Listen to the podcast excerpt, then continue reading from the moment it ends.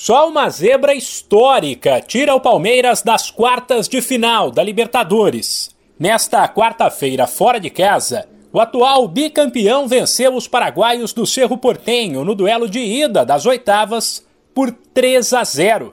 Graças aos gols de Murilo e Rony, que fez dois, a equipe poderá perder por dois de diferença semana que vem no Allianz Parque, que passará de fase.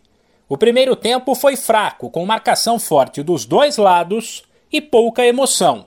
Mas o Palmeiras voltou do intervalo muito mais ligado. E além do faro artilheiro de Rony, contou com mais uma noite inspirada de Scarpa, o dono do meio de campo, mesmo com Rafael Veiga de volta, para balançar as redes três vezes. Com a pressão do Palmeiras, que sufocou o Cerro e não deixou a equipe paraguaia jogar, o placar só não foi mais elástico por conta de grandes defesas do goleiro Jean, aquele mesmo, ex-São Paulo.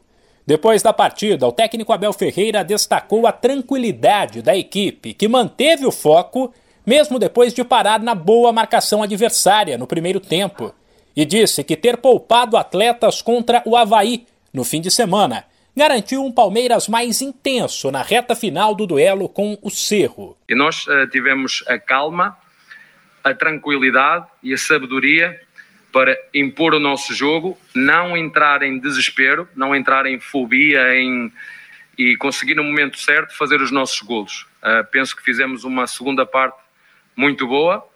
O Cerro Portenho começou a perder energia e felizmente, uh, como disse, nós começamos a ganhar este jogo no Havaí.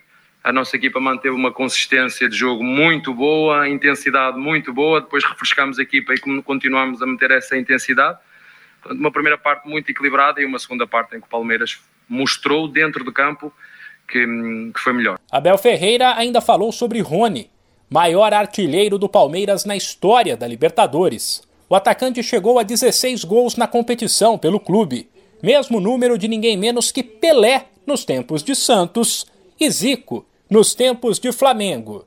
Para o português, as críticas feitas a Rony por parte da torcida, que acha que ele perde muito gol, são injustas. Se são os nossos vizinhos a criticar a nossa equipa, a gente já sabe como é que funciona. Agora, os meus, os nossos, os da minha família, não, não posso, não posso, não posso aceitar perante esses, esses números que tu me estás a dizer, porque quem é que não erra na vida? Quem é que não faz as neiras? Quem é que é perfeito no seu trabalho? Eu não conheço ninguém. Eu não conheço ninguém perfeito. Às vezes nós queremos que os jogadores sejam perfeitos. Os jogadores jogam com os pés, não é com as mãos. Os jogadores jogam com a cabeça. E portanto, olha, é, fico muito contente por ele, mas sabem o que é que ele faz quando faz os golos?